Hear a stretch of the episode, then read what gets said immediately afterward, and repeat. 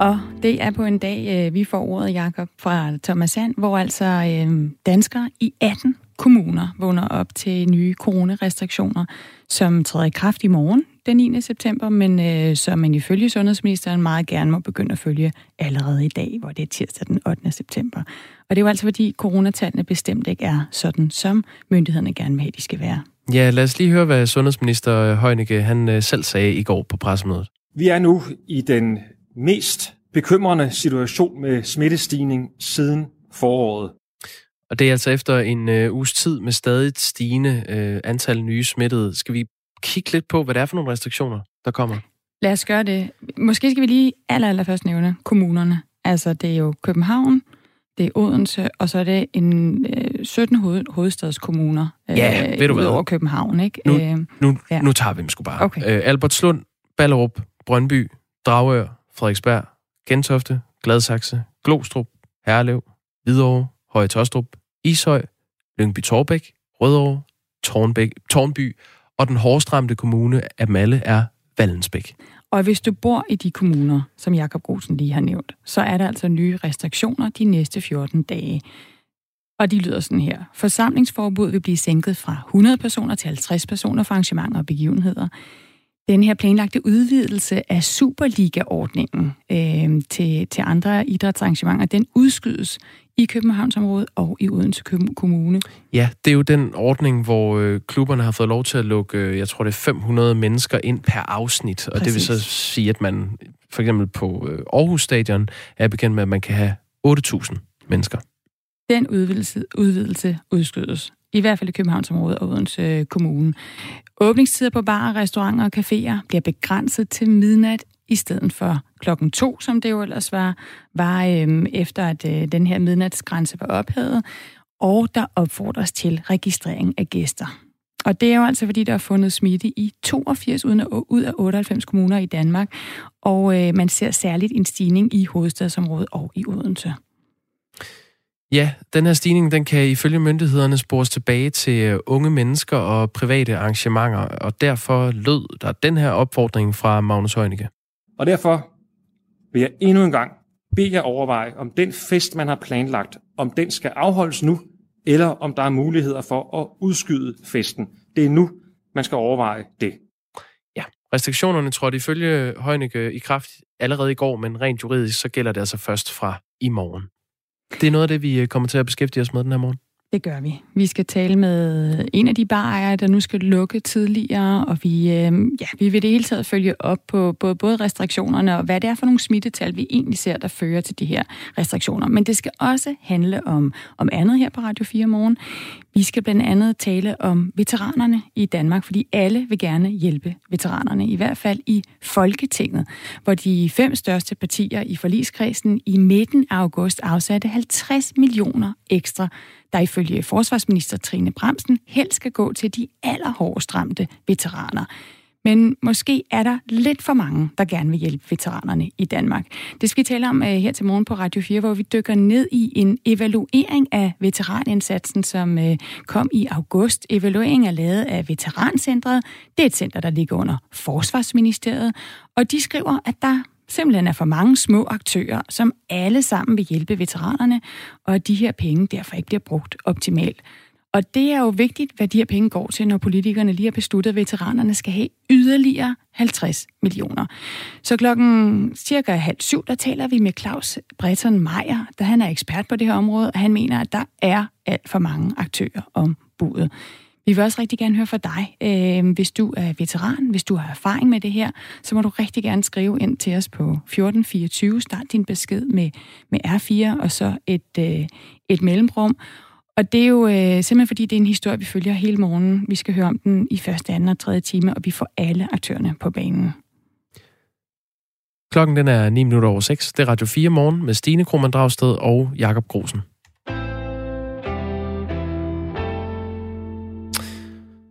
Og vi starter med de nye restriktioner, fordi at det juridisk altså fra på onsdag er gældende, at øh, bar og bodegaer igen skal lukke ved midnat, og det er i Odense Kommune, og det er altså i de der 17 hovedstadskommuner, vi opridsede før, som er omfattet af de her nye øh, coronarestriktioner. Derudover er der også et forsamlingsforbud, som er blevet sænket fra 100 til øh, personer til 50. Det er et sjov, en sjov formulering, det der med, at et forsamlingsforbud er blevet sænket, men det gælder altså, at man maks må være 50 mennesker, og det gælder også på barne. Godmorgen, Svend Erik Grønkvist. Ja, godmorgen. Du ejer af den bar, der hedder Eiffelbar i øh, København. Og nu skal du så igen til at lukke ved midnat. Øh, hvilke konsekvenser kommer det til at have for dig? Ja, det kommer jo til at koste penge. Fordi det, det meste af min omsætning, det ligger mellem klokken skal vi sige 11 aften, og så har jeg en bevilling til klokken 3 i nat.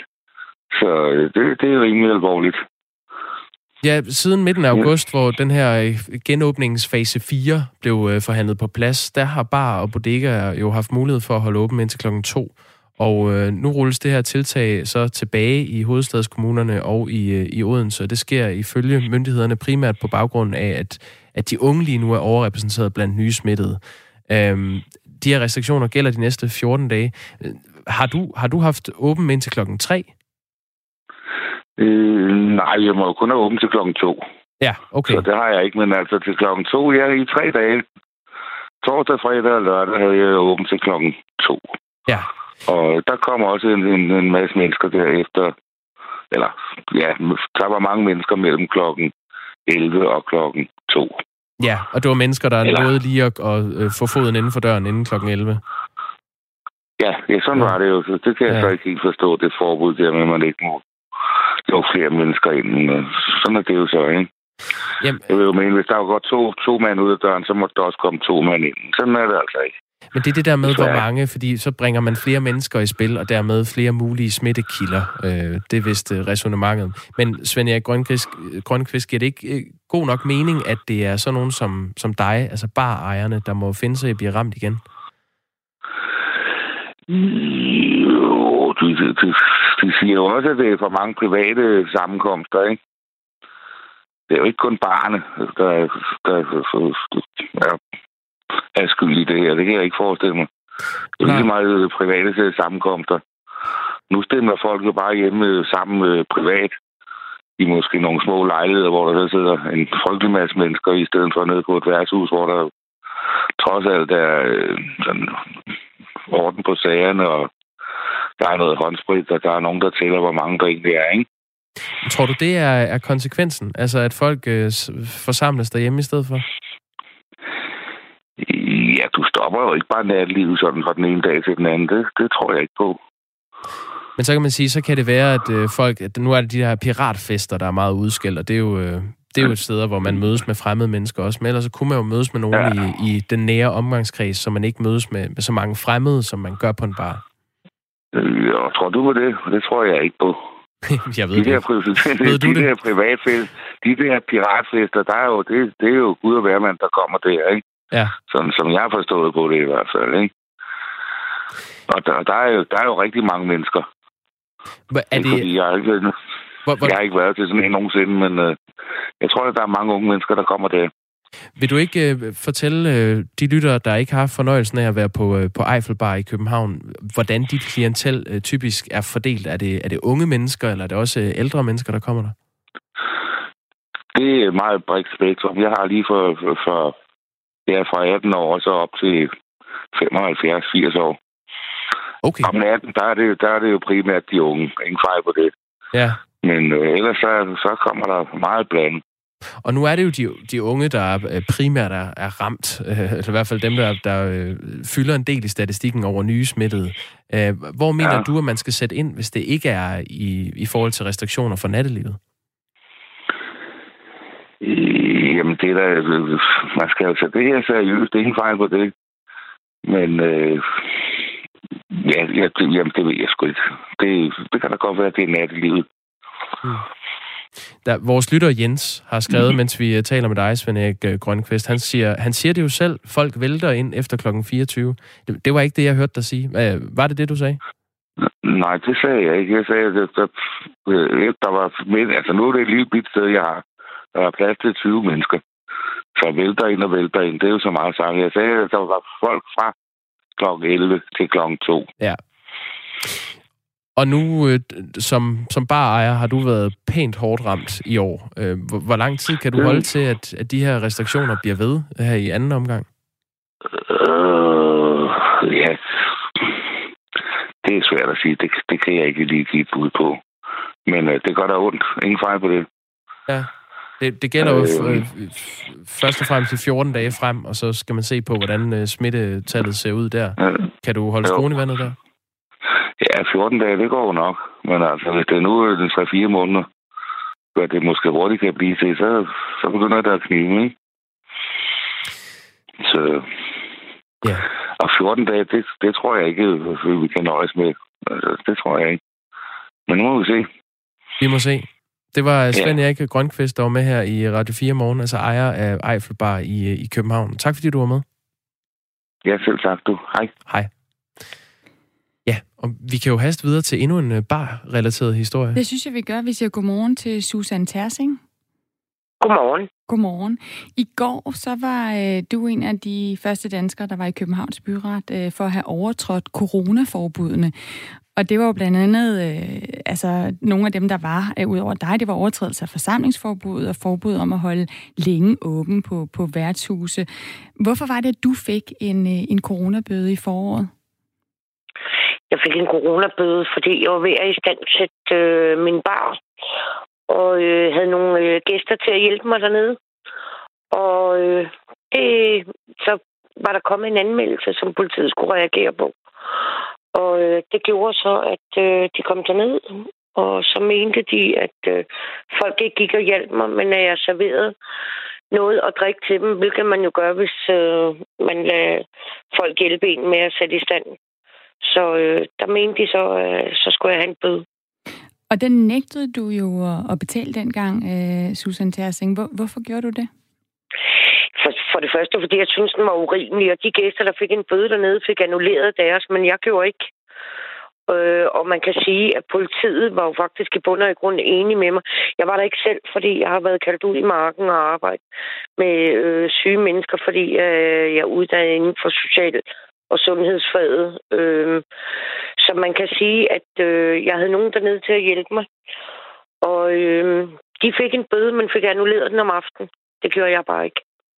Okay, lad os lige træde skridt tilbage og kigge på, hvad det er for restriktioner, øh, som du altså fik en bøde for at, at overtræde. Det er den 18. marts, at øh, der trådte en bekendtgørelse i kraft, der altså forbød større forsamlinger og forbud mod adgang øh, til og restriktioner for visse lokaler, herunder serveringssteder.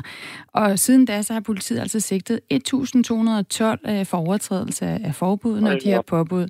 Og det er altså tal, vi har fra politi.dk. Øh, Bøden for at holde øh, din bodega åben tilbage i, for, øh, i foråret, den, øh, den lød altså på, på 5.000 kroner, og byretten endte så i går med at droppe din bøde, øh, Susan Tersing, men øh, du fik så en advarsel i stedet for. Og til DR, der lover du så alligevel, at du aldrig vil gøre det her igen. Prøv lige at forklare mig, hvorfor du lover, at du ikke vil gøre noget igen, som du slet ikke mener, du har gjort galt. Altså, jeg vil sige nu, den anklager, hun var, var temmelig hård, og, og den uh, politirapport, der var lavet, var fuldstændig urimelig og var lagt frem som øh, jeg, noget, jeg overhovedet ikke kunne ikke genkende til. Men derudover, så havde jeg det sådan, altså, hvorfor skulle hun fortsætte? Jeg kunne ikke rigtig se, hvor, hvor, hvorfor skal vi bruge penge på det, når jeg tænker på, at der er meget mere vigtige sager, som øh, vi kan bruge penge på, så som dem, der har svindlet med coronatilskuddene. Så, så jeg må, altså, det, dommeren var jo langt fra enig med anklagerne om, at der skulle bruges mere tid på det. Og men Susan Tersing, men er det rigtigt, at du har lovet, at du ikke vil holde åbent igen, selvom du egentlig har ja. sagt, at du ikke har gjort noget ja. galt? Ja, altså, det gjorde jeg simpelthen af den ene grund, at jeg ikke kunne se uh, nogen grund til at fortsætte min sag. Mm. Vi kan lige sige til, til den kommentar, du havde om anklagermyndigheden, at, at øh, at øh, under retsmødet, der henvendte dommeren øh, Knud Erik Schmidt sig til anklagemyndigheden for at høre, om man ja. netop i stedet for bøden kunne give en advarsel, og det ønskede anklagemyndigheden ikke. Netop fordi der var uoverensstemmelse mellem politirapporten og så din forklaring i, i retten. Ja. Øhm, Susan Tersing, nu spreder coronavirusen sig igen. Vi har lige talt med en anden barejer, der så øh, jo også skal, skal holde lukket øh, ja. allerede kl. 12. Der er stigende antal ja. smittede i, i København, hvor du også har bodega. Kommer du til at overholde coronarestriktionerne den her ja. gang? altså, jeg har jo hele tiden øh, overholdt coronarestriktioner. Lige nøjagtigt der, der gik jeg meget op i den dag, at øh, på det tidspunkt var forsamlingsforbud på 10. Og det øh, må jeg erkende, at det... Øh, altså, jeg, jeg var... Jeg var meget indstillet på, at det skulle i hvert fald overholdes, men altså havde jeg vidst, at øh, lige nøjagtigt en bar måtte man ikke øh, servere noget på, hvor man gik og i stand det jamen så er der helt klart ikke gjort det. Så du kommer ikke? Jeg ikke? Altså, jeg fulgte jo med i alle regler, der overhovedet var. Altså, jeg, jeg fulgte reglerne fra klokken, den var 10 om morgenen, og igen klokken 7 om aftenen, for at være stensikker på, at vi ikke gjorde noget forkert. Men fordi mit var en bar, og ikke var øh, mit hjem, der blev sat i stand på, så slog man anderledes ned på det. Så du kommer til at følge de nye coronarestriktioner til punkt og Ja, det har jeg gjort hele tiden. Det, sagde... det har jeg åbenbart bare ikke lige der. Nej. Susan Tersing... Og det kunne jeg jo ikke læse mig til nogen steder. Susan Tersing, øh, ejer af Hermod øh, Bodega på Østerbro øh, i København. Tak fordi du var med. Altså om, at nogle af de her folk, der mødte op i byretten i går for ikke at have overholdt de restriktioner, der blev indført tilbage den 18. marts, og der endte Susan altså med at få en advarsel. Me dis pas non. Tu l'as volé Oh la dégueulasse, j'y crois pas À quoi tu joues là, ami Qui es-tu, ami Det her, det er øh, lyd fra øh, den franske ungdomsfilm Mignon, øh, som øh, har fået en ret god start og er blevet øh, modtaget godt i biograferne og anmelderne, da den øh, kom i begyndelsen af, af året. Og den kan vi lige øh, vende nu, øh, Stine. Der er nemlig kommet en lidt uheldig sag i kølvandet på, at øh, den her film er blevet opkøbt af Netflix. Den har faktisk også vundet en, en pris på Sundance, og generelt øh, ret øh, imødeset film, der skulle komme på Netflix. Netflix har lavet en øh, filmplakat. Ja, Du får den lige her, ja. udprintet. Den til venstre, det er den franske mm-hmm. oprindelige plakat. Den, du ser til højre, det er Netflix-udgave. Hvad ser du? Til venstre, altså i den franske udgave, der ser jeg et billede af nogle piger, som man ser sådan ret meget i baggrunden, komme løbende over en brostenbelagt gade med meget farverigt tøj på. Øhm, og sådan lidt, øh, lidt glade og lidt... Meget glade. De er sådan hui, huine, der er konfetti, og de, er, altså, de har jo kortærmede bluser på, men er egentlig ikke sådan specielt let påklædte ellers. Øh, det er ikke sådan noget, man lige tænker over. Og så på det andet billede til højre, der er, for det første hedder det jo så cuties, det giver også en lidt andet indtryk. Ja, det er den engelske oversæt ja. af Minion. Ja, og så, øh, så har vi altså sådan mere close-up billede af de her fire piger i meget øh, sådan udfordrende øh, øh, hvad hedder det, positioneringer, kan man sige, hvor de skyder brystet frem, skyder numsen frem og har ret stramme øh, små øh, shorts og, og øh, toppe på. Og trutmund. Et øh, lukket øh, ledende spørgsmål. Kan man sige, at det er en seksualisering af de her 13-14-årige piger? Altså det billede der? Fra Netflix? Jeg vil ikke, øh, jeg vil synes, øh, at det var fjollet, hvis min 13-årige pige skulle stille sig op med sådan en trutmund og stridt numse. Nemlig. Det, der mange mener. Øhm, den her plakat er faldet øh, folk for, for brystet. Øh, faktisk står instruktøren bag den her film, øh, Cuties eller Mignon, hun hedder Maimouna Ducouré. Øh, hun har stået frem med dødstrusler, som hun har fået. Øh, det skriver politikken, at politikken har læst i det amerikanske filmmedie Deadline. Øh, hun siger, at hun selv først så Netflix-udgaven af den her plakat, da den øh, blev offentliggjort øh, på Netflix. Hun skriver, eller siger så, at jeg begyndte at få øh, alle disse reaktioner på sociale medier med direkte beskeder i min indbakke fra folk, der angreb mig. Jeg forstod overhovedet ikke, hvad der foregik. Først derefter så jeg, hvordan plakaten endte med at se ud. Og øh, den her hets, som har ramt hende i kølvandet på, at Netflix har valgt at lave en, øh, en lidt anden udgave, meget anden udgave af den plakat, øh, det har fået den øverste chef i Netflix, der hedder Ted Sarandos, til personligt at ringe og undskylde over for den her instruktør. Øhm, men altså lige nu, der, der kører forarvelsen på de sociale medier. Men en ting er, hvordan den så bliver markedsført, og den her plakat, altså det vigtigste ikke, hvad indholdet er i serien. Er der jo. en seksualisering af pigerne der? Nej, filmen øh, handler faktisk ifølge flere anmeldere øh, om det er sådan en følsom fortælling om en teenagepige, som er fanget mellem to kulturer, øh, hendes konservative religiøse ophav, og så øh, den, det liberale franske samfund, som hun er en del af i klassen. Og de har så en dansegruppe, der hedder Cuties. Eller Mignon. Mignon. Ja. Netflix har i øvrigt lagt sig fladt ned efterfølgende og har sagt, jamen vi har allerede pillet plakaten af. Nu er jeg lige inde her til morgen og tjekke, hvad de så har lagt på i stedet for. Det er bare et close-up af en af de her dansende piger. Men der ser man i det mindste ikke maveskinnet. Okay. Det var en lille nyhed fra øh, filmens verden. Så nåede vi også det. Nu Kan man, kan man se den i Danmark på Netflix? det. Øh, den skulle gerne blive øh, tilgængelig på platformen i morgen. Sådan. Om det også gælder Danmark, det tror jeg. Klokken er 25 minutter over 6.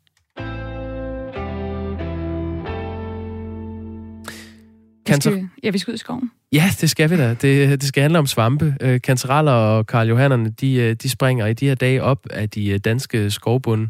Og det er jo sådan set, svampesæsonen er i gang. Det er en oplagt øh, beskæftigelse, når man bor i et coronaramt samfund og går ud og kigge lidt i skovbunden. Har du været at plukke svampe? Nej, har du? Ikke i år, men øh, mine øh, to børn har. Men du med, har- med morfaren. Du holder meget af skoven, ved jeg. Det gør jeg. Du skal passe på. Det kan gå helt galt. Okay. Ikke, ikke det med skoven, Lad men det med høre. svampene. Ja. I, I går blev to svampejæger indlagt på Aalborg Universitetshospital med nyresvigt, efter de havde spist uh, giftige svampe. Og derfor skal vi tale med dig nu, uh, Jakob Heilmann Clausen. Godmorgen. Godmorgen. Lektor på uh, Center for Makroøkologi, Evolution og Klima på Københavns Universitet. Og så er du det, man kan kalde svampeekspert. H- Hvordan undgår man ved en fejl at uh, plukke de her livsfarlige svampe? Altså for det første skal man øh, huske svampesamlerens grundregler. Man skal aldrig øh, tage noget med hjem og spise, som man ikke er 100% sikker på er spiseligt. Øh, det er simpelthen øh, side 1 i den bog, man bør læse, når man, når man vil samle svampe til spisebrug.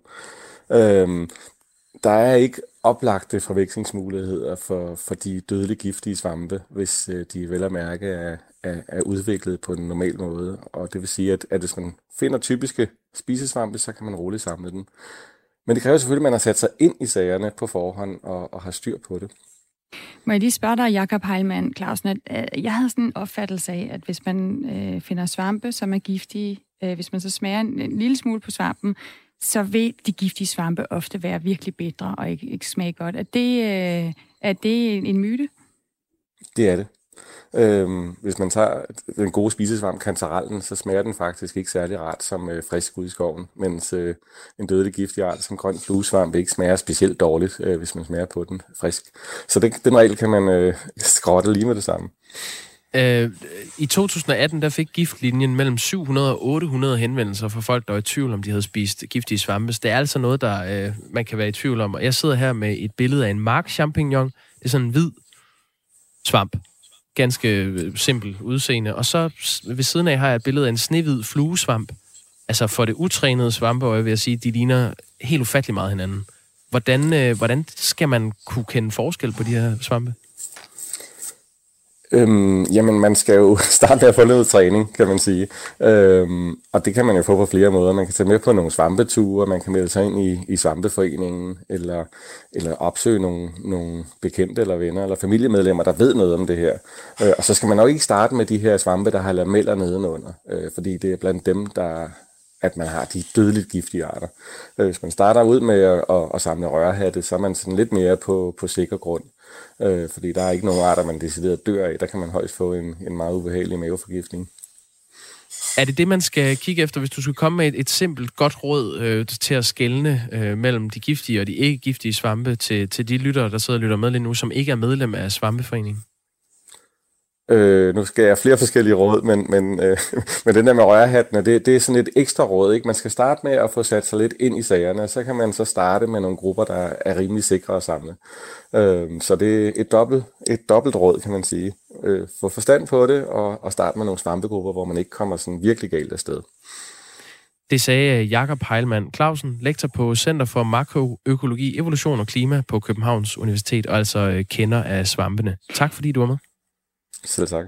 Og Jacob, vi kan jo lige sige, at øh, hvis man har spist giftige svampe, så, så er det altså ikke... Øh, det kan godt være en lidt alvorlig ting. Øh, der kan gå flere dage, før man får symptomer. Symptomerne kan være opkast, diarré og aftagende nyrefunktion, og i de værste tilfælde, så kan man simpelthen dø af svampeforgiftning øh, eller få permanent øh, nyreskade. Så, øh, så det gælder altså om at, at være opmærksom. Har du prøvet at spise giftige svampe? Nej, aldrig. Okay. Jeg Har har prøvet det en gang, men der smagte det altså... Ved første bid smagte det virkelig dårligt, så vi spyttede Du er det ikke klar over, at det var en Nej. giftig svamp. Nej, vi havde båret på de her svampe. Hele dagen havde glædet os til, Vi var ude og, sådan, på sådan en teltur, havde glædet os til, nu skulle vi have lækker svampegrøde. Og så, øh, da vi kogte dem, så viste det sig, at det ikke var rigtig kanteral. Surt show. Nu klokken halv syv.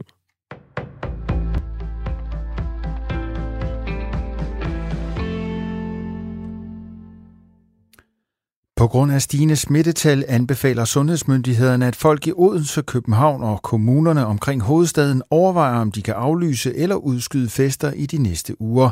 Men det er altså ikke alle fester, man behøver at udskyde. Eksempelvis bryllupper og konfirmationer er der ikke grund til at flytte rundt på. Det understreger sundhedsminister Magnus Heunicke over for TV2. Lad mig være så klar, som jeg overhovedet kan. Øh, man skal ikke aflyse en, en konfirmationsfest, eller øh, det kan være et bryllup eller andet. Det skal ikke aflyses, men man skal sikre sig, at man kan afholde festen på en måde, hvor man lever op til Sundhedsstyrelsens retningslinjer. Myndighederne vil over de kommende dage gennemgå og opdatere retningslinjerne for, hvordan man minimerer smitterisikoen ved festlige lejligheder. Vi er helt nede i personlige tipsskåle. Øh, sørge for at sikre sig, at der er ordentlig plads, og hvis man har gæster, som tilhører risikogrupperne, det kan være ældre eller mennesker øh, med, med kronisk sygdom eller andet, jamen sikre sig, at der er afspritning og afstand, øh, og at man altså kan holde en tryg fest. I denne uge er det fem år siden, at hundredvis af flygtninge vandrede på Sydmotorvejen ved Rødby og på Sønderjyske Motorvej E45. Danmark modtog rekordmange asylansøgninger i forbindelse med flygtningekrisen i 2015. Over 21.000 ansøgninger blev det til. Knap 11.000 personer fik asyl i Danmark i 2015, hvoraf lidt over 10.000 fortsat er her i 2020. Men kun knap 43 procent af dem, der fik asyl i 2015 og stadig er i Danmark, var i job i maj 2020. Det viser en analyse fra Danmarks Videnscenter for Integration. Tallet er lavt og tyder på, at det kan være svært at integrere flygtninge på det danske arbejdsmarked, det siger Rasmus Brygger, som er stifter af Danmarks Videnscenter for Integration. Det er, øh, det er lavt. Øh, det øh, viser, det er et udtryk for, at, at det er en stor opgave at få nytilkommende flygtninge i beskæftigelse. Men det er også udtryk for, at det er en opgave, som vi ikke er i mål med, og at der er et potentiale for at, at løfte beskæftigelsen markant. Men det er gået bedre med at få flygtninge ind på arbejdsmarkedet, end man havde frygtet, siger Marie Louise Schulz Nielsen, der er seniorforsker ved Rockwool Fondens forskningsenhed. Man kan sige, det er øh, på den ene side ikke så overraskende, når vi ser på gruppen af flygtninge, at beskæftigelsen ikke er højere, end den er. Det er trods alt den gruppe af indvandrere i Danmark, som historisk har haft sværest ved at komme i beskæftigelse. Man kunne selvfølgelig godt have håbet på, at øh, niveauet havde været højere, specielt også i betragtning af, at konjunkturerne øh, har været gode, i hvert fald indtil coronaen bankede på. Storbritanniens premierminister Boris Johnson vil i dag sige til EU's ledere, at skilsmisseaftalen mellem britterne og EU har selvmodsigende elementer og skal omskrives, det skriver britiske The Telegraph. Nogle af elementerne i aftalen var uforudsete, da den blev indgået, mener en højtstående kilde i regeringen ifølge avisen. Og det vil også være Johnsons budskab til EU. Protokollen er selvmodsigende på nogle punkter. Den taler om at beskytte EU's indre marked, men også om at give Nordirland uhindret adgang til det britiske marked, siger kilden til The Telegraph. Man kan ikke få begge dele. EU og Storbritannien underskrev skilsmisseaftalen i oktober 2019, og Brexit blev en realitet 31. januar 2020. Fra den dato begyndte en aftalt overgangsperiode, hvor fællesregler fortsat gælder. Den udløber 31. december i år.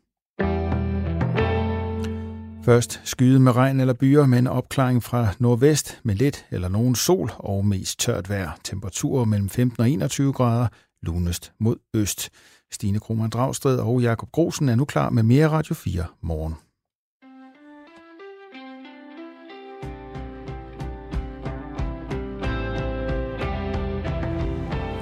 Det er en ret i, den kære Thomas Sand, som altså har nyhederne den her morgen. Vi har fået øh, nogle sms'er, Stine. Øh, der er en, der skriver her, folk skal forstå alvoren. Mennesker med svækket helbred kan være i livsfare, hvis de får corona. Bøderegn til alle, som ikke fatter det. Ja, og det har vi jo, øh, Jakob, fordi vi selvfølgelig taler en hel del om de her nye restriktioner, som, øh, som kommer i morgen, den 9. september, men som man meget gerne allerede må overholde i dag, i 18 kommuner i Danmark, fordi smittetallet i 82 kommuner er, er stigende, specielt i, i Odense og København. Og vi talte jo øh, før nyhederne øh, med en af de øh, barejere, som ikke er så glad for, at, øh, at han nu skal lukke kl. 12, og så talte vi også med, med en bodegaejer, som er en af dem, der faktisk øh, har fået en advarsel og fik bøde for ikke at overholde de restriktioner, der var øh, i marts. Og jeg vil sige, der er opbakning til de nye restriktioner på sms'en her, i hvert fald Kim, han skriver, Godmorgen, jeg synes, det er helt ok at give bøder i forhold til covid-19 regler, og det burde alle de unge, som smutter til fest med mange andre, også få. Og det var jo faktisk vores bar barejer fra Eiffelbar i Københavns pointe. Han mente, at øh, hvis man lukker barerne tidligere, så tager de unge bare et andet sted hen og fester.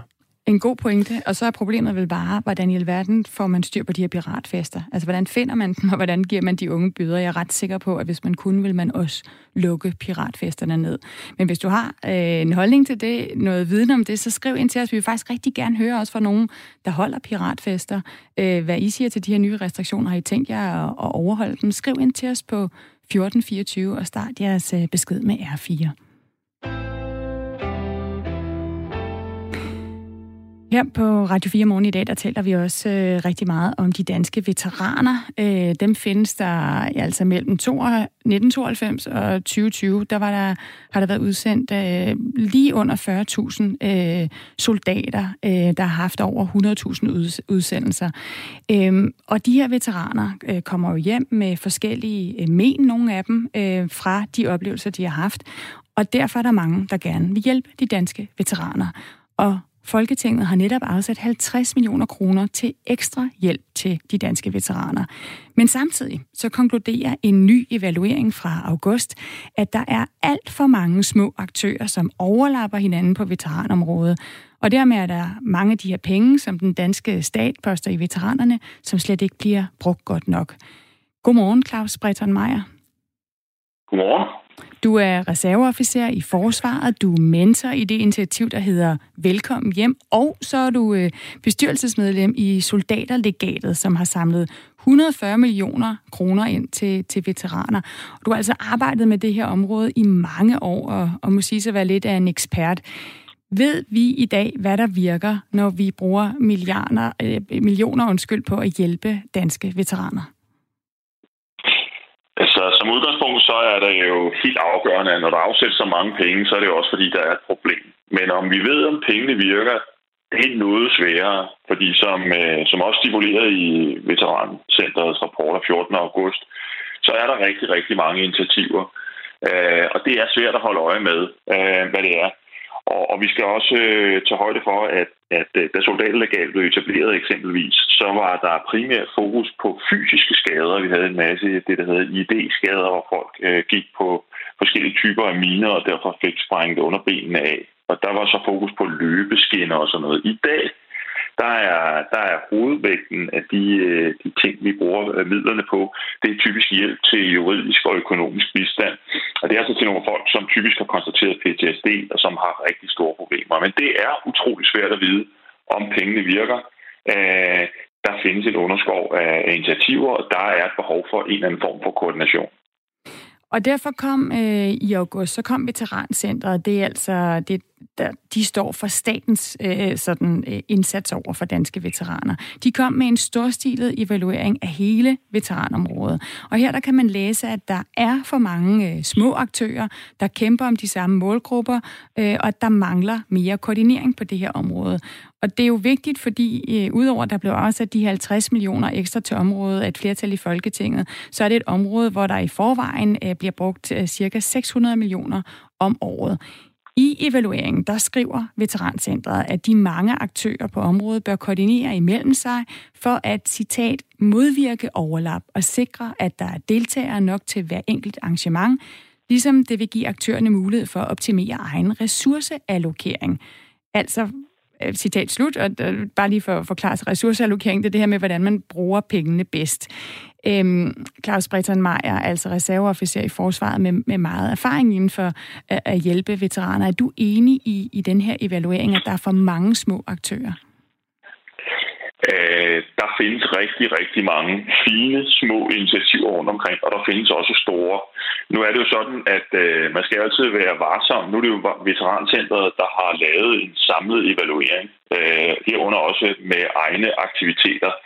Og når man så lige læser rapporten igennem, så, øh, så er det jo forbavsende mange af Veterancentrets aktiviteter, der både er gode og, og, og, og vigtige. Øh, det, der jo mangler i hele den der diskussion, det er jo effektmål altså mål og måling på, om det virker. Øh, så, så den vil jeg godt lige stille mig lidt, øh, den vil jeg godt stille mig en lille smule kritisk over for værdien af den. Når det er så sagt, så er der rigtig svært at finde ud af alle de aktiviteter. Der er rigtig mange, der gerne vil hjælpe, øh, og jeg er fuldstændig enig i, at det skal koordineres. Jeg er bare bange for, at frivillig koordination ikke er vejen frem. Der er nødt til at være en eller anden form for mere overordnet øh, koordination af det. Vi så det samme, da vi skulle etablere soldaterlegatet. Der var masser af små initiativer, der søgte penge hos de store fonde. Og fondene blev forvirret og havde svært ved at overskue, øh, hvordan tingene var. Og dengang blev der taget initiativ til, at øh, de spillere, der var dengang, ligesom prøvede at koordinere og dermed kunne øh, organisere tingene. Og der lykkedes soldaterlegatet i hvert fald med de mange penge, der er blevet samlet ind og, og i hvert fald være med til at koordinere noget af det. Øh, så på den ene side vil jeg sige, jeg er ikke sikker på, at det er veterancenteret, der skal være omdrejningspunktet. Jeg er ikke sikker på, at deres rapport den er valid. Man skal lade andre vurdere. Altså, man skal have ekstern øh, evaluering af, af forholdene. Men der er rigtig mange gode initiativer derude, men der bør koordineres bedre til glæde og gavn for øh, veteranerne, og specielt for effekten af de penge, der kommer ud. Claus Breton Meyer, siger du faktisk, at øh, det lader til, at Veterancenteret er øh, lidt for positivt stemt over for egne tiltag og initiativer i den her evaluering, de selv har lavet af området? Altså, jeg, øh, når jeg sådan har læst den øh, igennem, så, øh, så, for, så, så er det lidt, der ligesom lige falder mig for øjet. Jeg synes selv, det virker noget positivt her. Nu ved jeg jo ikke, om Veterancenteret har en, en egen interesse her. Øh, men, men der er i hvert fald ikke nogen tvivl om, at, øh, at en del af de aktiviteter, jeg har kendskab og indsigt til, øh, er efter min bedste vurdering øh, på højde med det, som øh, på højde eller på, på et højere niveau, end det, jeg synes, øh, vurderingerne de giver anledning til i, i selve rapporten. Øh, men, men, men det er jo helt tilbage til det grundvilkår, og det er jo svært at, at, at vurdere sig selv. Det er man nødt til at have øh, objektive kræfter udenfra til at gøre. Lad os lige prøve at, at tage udgangspunkt også i, øh, hvordan det er, når man er veteran. Altså, hvordan oplever man konkret øh, den her forvirring, du taler om, med de mange forskellige øh, tilbud? Så nu skal man huske på, at, øh, at øh, de mange veteraner, vi har i dag, at, at det at være veteran er ikke et, et lige med, at man er udsat eller har det dårligt. Øh, rigtig, rigtig mange veteraner har det rigtig, rigtig fint og har haft masser af udsendelser og fungerer fantastisk, når de kommer hjem. Til gengæld er der en lille gruppe, blandt andet nogle af dem, udover fysiske skader, dem, som får konstateret PTSD. Og øh, hvis man sætter sig en lille smule ind i, hvad PTSD betyder, jamen så gør det, at, at folk øh, kan være fuldstændig handlingslammet. Som jeg nævnte før, så øh, bruger vi i dag hovedparten af, af vores udløjningsmidler til juridisk og økonomisk støtte og, øh, og det går også til folk, som simpelthen har svært ved at stå op om morgenen, som har svært ved at få betalt sine regninger, som render ind i en masse udfordringer, når man ikke betaler sine regninger, bliver man sat ud af sin lejlighed. Øh, øh, en masse øh, forhold i disciplineret virkelighed, som skaber problemer for folk. Det er den ene ting. Den anden ting, som er, er svært for dem, det er så, at hvis man har det sådan, så er det jo ikke sådan, at man springer ud af sengen om morgenen og tænker, nå, nu skal jeg tilmelde mig et eller andet projekt, fordi nu har jeg jo brug for at komme videre. Det kræver nogle helt andre kræfter. Derfor kan folkene være svære at finde. Den anden ting, der er problemet, det er, at vi har kæmpet rigtig længe. Vores soldaterlegende blandt andet har været med til at finansiere store undersøgelser af, af markedet af, med jurister. Det er, at det offentlige system, øh, arbejdsskadesystemet, ikke vil anerkende PTSD som en arbejdsskade, eller i hvert fald i rigtig mange sager ikke gør det. Og, øh, og det er jo klart, at øh, når man kommer hjem efter en udsendelse, man har fået konstateret PTSD, man har det ikke særlig godt, og samtidig, når man så det system, der skal tage sig af en, ikke fungerer, ikke anerkender øh, den, øh, den øh, udfordring, man har, ja, det er klart, så mister man tiltro til tingene, og så er det, man hopper ikke ud af sengen og deltager i de aktiviteter. Så rigtig mange her skal hjælpes og henvises. Og hvis man så i forvejen er handlingslammet og ikke har overblik, så kan det måske være forvirrende, hvis der er enormt mange forskellige aktører om budet, som altså denne her evaluering peger på. Men øhm, Claus Breton Meyer, vi, vi skal i næste time tale med en af de aktører, som mener, at man så faktisk slet ikke kan stole på den her evaluering, fordi det netop er Veterancentret, altså under Forsvarsministeriet, der blandt andet har evalueret sig selv. Mener du også, at det er et problem? Det er sådan en helt, øh, det, det er sådan en helt grundlæggende akademisk problemstilling. Det er jo, at evalueringer, de, de skal laves af andre. Øh, og så skal de jo laves ud fra en række øh, entydige kriterier, øh, og, og det skal være efter den samme standard.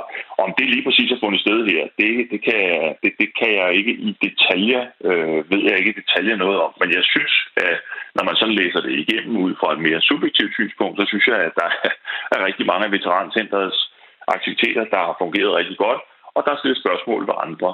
Og, øh, og det kan jeg være meget mere i tvivl om. Øh, så, så man kan sige, at skal man have lavet en rapport, der for alvor øh, giver, øh, giver mening her, så skal den laves af en tredje part.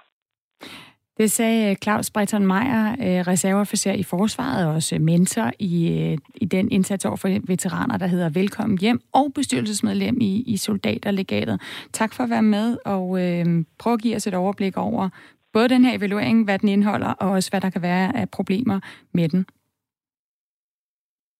Vi øh, taler øh, videre i løbet af her på Radio 4 morgen om øh, altså med de forskellige aktører, også både nogle af de små aktører og øh, Veterancentret selv, som altså har lavet den her evaluering. Ja, og grunden til, at øh, det her det er vigtigt, det er jo, at det er et kæmpe beløb, det handler om. Øh, der går ifølge Forsvarsministeriet selv 600 millioner kroner til den danske veteranindsats hvert år. Altså 600 millioner kroner hvert år. Og nu er det altså øh, 50 millioner ekstra i puljen. Det, det er mange penge, hvis man ikke sådan øh, rigtig ved, hvad det er, der virker. Og veteranerne selv, de er også forvirret over de mange indsatser på området. Øh, lad os lige høre fra Thomas Walter, som er 46 år og har været udsendt af to omgange til Kroatien. Han fortæller her. Der, der kunne man godt som veteran bruge, at der var nogle, sådan nogle skarpere retningslinjer for, at det er noget, man skal have, og det skal indeholde et eller andet, og man har ansvar for at formidle og informere om de tilbud, der er, i stedet for, at det er os selv, der skal finde de der nåle i høstakken og sige, jeg har hørt om det der, kan det lade sig gøre? Hele interviewet med øh, Thomas Walter, det kan du høre i Radio 4-programmet Frontlinjen kl. 11, hvor øh, journalist og vært øh, Peter Ernst Rasmussen også stiller skarp på den danske veteranindsats. På grund af stigende smittetal rundt om i øh, kommunerne i øh, Danmark, så har øh, sundhedsmyndighederne anbefalet i går, at folk i Odense, København og kommunerne omkring hovedstaden overvejer, om man kan aflyse eller udskyde fester i de næste uger, og det ligger, øh, ligger sig op af, af de her nye restriktioner, som er blevet pålagt øh, af den danske kommuner. Den her stigning i smitten, den kan ifølge myndighederne spores tilbage til unge mennesker og private arrangementer, og derfor lød opfordringen sådan her fra øh, Magnus Heunicke, sundhedsministeren, i går på pressemødet. Og derfor vil jeg endnu en gang bede jer overveje, om den fest, man har planlagt, om den skal afholdes nu, eller om der er muligheder for at udskyde festen. Det er nu, man skal overveje det. Men det er altså ikke alle fester, man alligevel behøver at udskyde. Eksempelvis bryllupper og konfirmationer er der ikke grund til at flytte rundt på, så længe man altså prøver at tage nogle forholdsregler, når man afholder de her fester. Det understreger sundheds- og ældreminister Magnus Heunicke mandag aften over for TV2. Lad mig være så klar, som jeg overhovedet kan. Øh, man skal ikke aflyse en, en konfirmationsfest, eller øh, det kan være et bryllup eller andet. Det skal ikke aflyses, men man skal sikre sig, at man kan afholde festen på en måde, hvor man lever op til Sundhedsstyrelsens retningslinjer. Det siger Magnus Heunicke altså øh, til TV2. Og så er spørgsmålet jo, hvordan gør man det? Hvordan sikrer man sig, at man holder en fest og lever op til de her retningslinjer? Mm. Øh, Magnus Heunicke, han har selv et bud. Vi er helt nede i tipsskåle, personlige tipsskåle, øh, sørge for at sikre sig, at der er ordentlig plads, og hvis man har gæster, som tilhører risikogrupperne, det kan være ældre eller mennesker øh, med, med kronisk sygdom eller andet, jamen sikre sig, at der er afspritning og afstand, øh, og at man altså kan holde en tryg fest. Ja, myndighederne vil over de øh, kommende dage gennemgå og, og opdatere retningslinjerne for, hvordan man minimerer øh, smitterisikoen ved festlige lejligheder. Og øh, det afgørende for, hvorvidt man skal aflyse sin fest, eller om man ikke, ikke skal aflyse, det er, om festen kan afholdes på en måde, så de her retningslinjer kan blive overholdt, understreger Magnus Heunicke.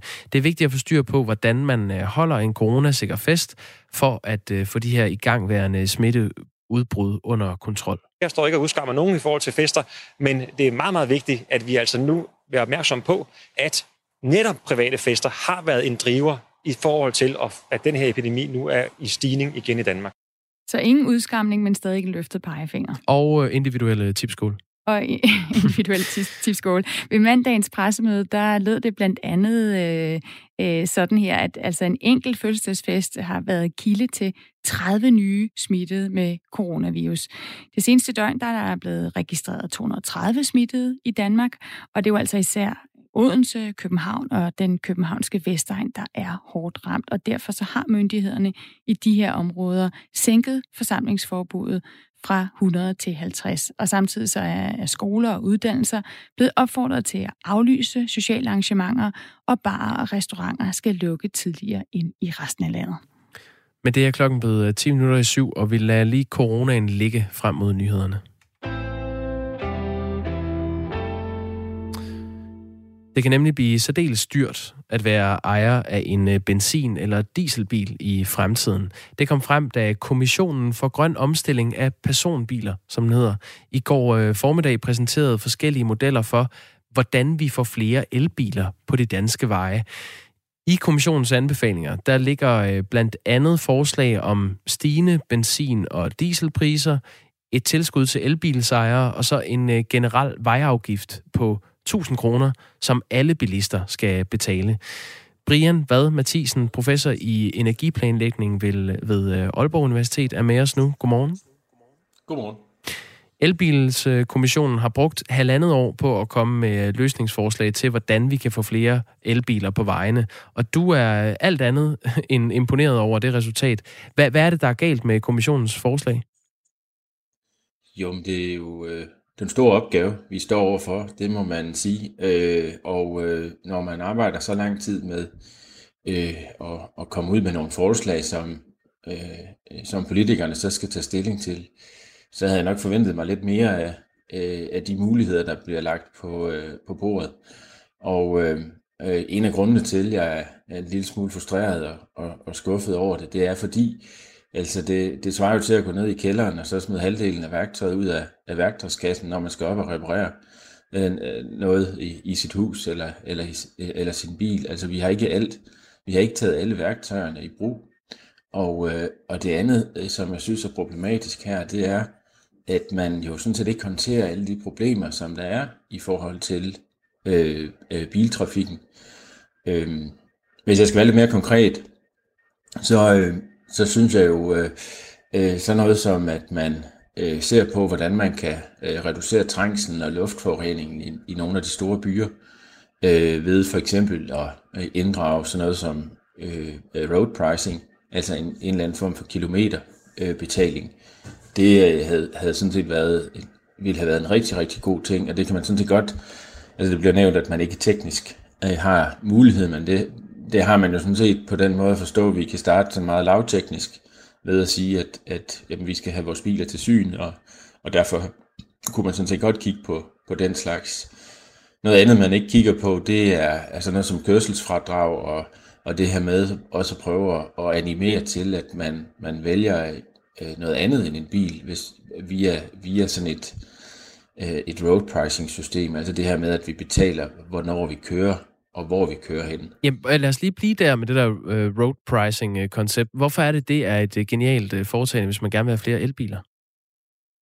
Jo, men det, det behøver det sådan set heller ikke at være, hvis man vil have flere elbiler. Det er bare sådan fuldstændig vildt oplagt at tænke det her sammen med, at vi skal have flere elbiler. Fordi øh, øh, hvis vi kan, kan sørge for, at der bliver et, et afgiftssystem, som, som sørger for, at vi tilgodeser elbilerne, altså at de har har, har altså i, i, i starten her, hvor der ikke er så mange elbiler, har bedre muligheder for at køre billigt igennem byen, når der er trængsel, eller har bedre muligheder for at, at, at køre i, i, ja, altså det er jo ikke så mange byer, der har busbaner, men altså bedre muligheder for at komme igennem byen og, og den slags, så, så kan man faktisk gøre, gør det til en fordel at have elbil. Men det andet, det er jo sådan set, at hvis man ser på, på den måde, det er regnet ud på, så har vi sådan 2,6-2,7 millioner biler i dag, og, øh, og man tager det sådan for givet, at vi skal have øh, 3,3 eller 3,4 øh, millioner biler i, i 2030. Det vil sige 700.000 biler mere end det, vi har i dag. Og, og det behøver jo heller ikke at være tilfældet. Det er jo noget, der gør, det er noget, der gør tingene øh, meget dyrere, altså i, i forhold til, øh, hvis man havde, havde tænkt på at og, øh, øh, hvad skal man sige, lave en, en eller anden form for øh, brugsafgift, i stedet for at man har en, en købsafgift. Ifølge klimaloven, så skal Danmark i alt reducere sine drivhusgasser med 20 millioner ton i øh, 2030 for at leve op til de mål, man har, øh, har sat. Og øh, transportsektoren, øh, som det er i dag, alene udleder årligt ca. 14 millioner ton CO2. Personbilerne står for halvdelen, og derfor vil re- øh, regeringen have mere el og mindre benzin og diesel. Øh, Elbilskommissionen har, var oprindeligt blevet bedt om at give et bud på, hvordan man kan øh, ændre de danske bilafgifter, så vi får flere elbiler og færre benzin- og dieselbiler, uden at det koster hverken statskassen øh, eller samfundsøkonomien. Men det er bare ikke lykkedes for dem. I stedet så præsenterer de så en, en række forskellige bud på, hvad det vil koste, alt efter hvor mange elbiler, der skal køre på vejene i, øh, i 2030. Og samlet set, så vil det altså koste en ejer af en gennemsnitlig benzin- eller dieselbil 400 kroner årligt, hvis politikerne vil have en halv million elbiler på vejene øh, om 10 år vælger politikerne i stedet for at gå efter at, at få 750.000 elbiler om 10 år, så stiger prisen for en ejer af en almindelig øh, fossildrevet øh, bil til 2300 kroner årligt. Og prisen kommer altså op på næsten 6.000 kroner, hvis man ønsker at have en øh, million elbiler på vejene om 10 år. Hvis vi nu kigger på de her forslag, Brian Vad Mathisen, hvilket forslag er så det bedste, der kommer fra Elbilkommissionen? Jo, men jeg, jeg, jeg synes jo ikke, der er nogen af dem, der er særlig gode, fordi du, altså, du kan jo godt sige, at, at, at det er enormt irriterende, at man skal betale mere for sin fossilbil, men det er jo nu engang vilkåret. Altså, hvis vi gerne vil have flere elbiler, så må vi regne med, at det kommer til at koste mere, hvis vi bare bliver ved med at køre i en fossilbil eller hvis, hvis, øh, hvis vi køber en fossilbil. Men kan det ikke gøres på andre... Øh, Brian Vad Mathisen, kan det ikke gøres på andre måder? Altså, kan man, øh, kan man gøre det på andre måder, så benzinbilejerne ikke skal betale for det her? Jamen, altså, det, du, du kunne jo sådan set godt sige, at nu sætter vi en stopklods i. Alle de biler, der er købt nu, de, de lever under nogle andre vilkår, end de nye biler, der bliver købt. Øh, men praktisk er det svært at få, få til at hænge sammen, øh, fordi at, at bilmarkedet også hænger altså, er, er ret komplekst. Så er der jo brugtbil, brugtbilsmarkedet, og hvad sker der så, hvis du sælger din bil? Kommer du så under nogle nye afgiftsregler osv.? Så, videre. så det er, det er jo kompliceret at indfase den her, altså den slags, og det skal man jo nok gøre øh, langsomt. Men det, jeg synes, der, der er det store problem, og grunden til, at jeg ikke er særlig vild med nogle af de her forslag, altså jeg synes, nogle af værktøjerne er udmærket, men, men jeg synes, at det er et problem, at man jo egentlig ikke har lavet det, man kalder provenyneutral. Det er sådan, at der kommer 50, der kommer 50 milliarder øh, kroner ind i statskassen om året øh, på det her område cirka. Og, øh, og der er man ikke kommet med et bud, hvor at, at man har holdt det på det niveau. Og jeg synes, det er helt legitimt at sige, at man politisk så vil vi gerne beskatte bilerne noget mindre. Men så kunne man så sige, at man, skal vi så lande på 30 milliarder, og hvordan sikrer vi så, at, øh, at tingene hænger sammen med, med et eller andet, et eller andet underskud i, i, i, i 2030. Og, øh, og øh, man, man kan sådan set godt friholde øh, nogle af, af, af ejerne af, af fossile biler mere i, i starten, men man er nødt til at, at skrue øh, bisen på i, øh, i løbet af de næste 10 år, for at vi sikrer, at, at når der kommer nye biler på vejene, så er det elbiler, og noget af det, som jeg også synes, man skal prøve at kigge på, det er, altså hvor mange flere biler skal vi have? Det er jo ikke noget med, at man skal hive folk ud af deres bil, eller at folk ikke må have en fossil bil, fordi øh, det, det er mere noget med, at man skal tænke, hvor meget mere skal vi køre, og når vi køber en ny bil, hvad er det så for en bil, vi skal have? Hvis jeg lige må nævne et andet problem med hensyn til, øh, til, øh, til den måde, det her det bliver fremlagt på. Ganske kort. Så tror jeg, så, så tror jeg, der sidder en masse, der sådan tror, at elbiler er, er super, super dyre. Og, øh, og det er derfor, at vi skal skyde penge i røven på dem. Og det, det er simpelthen bare ikke sandt. Og det frustrerer mig rigtig meget, fordi siden 2016 har det været billigere per kilometer at eje og køre i en elbil, end at køre i en fossilbil. Men det indtryk, man får øh, med det arbejde, der er lavet her, det er jo, at det er helt enormt dyrt med elbiler. At det er dyrt at købe en elbil, det er sådan set rigtigt nok. Men når du først har købt den, så skal du ikke bruge 2 gange 500 kroner for at tanke den om måneden. Og, øh, og det har man slet ikke fået formidlet. Så jeg tror, sådan hele, øh, altså i hvert fald dem, der ikke er inde i det på Christiansborg og befolkningen, de, de sidder sådan og tænker, jamen skal vi overhovedet det her med elbiler, når det er så dyrt? Altså det er jo skattesystemet, de ikke har været kreative nok til at finde en løsning på. Det er jo sådan set ikke elbilernes skyld, eller at øh, på grund af, at elbilerne er dyre, at, at billedet er sådan her. Det er fordi, vi har et, et, et afgiftssystem, der er som det er. Det sagde Brian Vad Mathisen, professor i energiplanlægning ved Aalborg Universitet, der altså dumper den her elbilkommissions forslag. Tak fordi du var med. Velkommen. Vi tager øh, lige nogle af de sms'er, der er kommet på den anden øh, side af nyhederne, for nu er klokken helt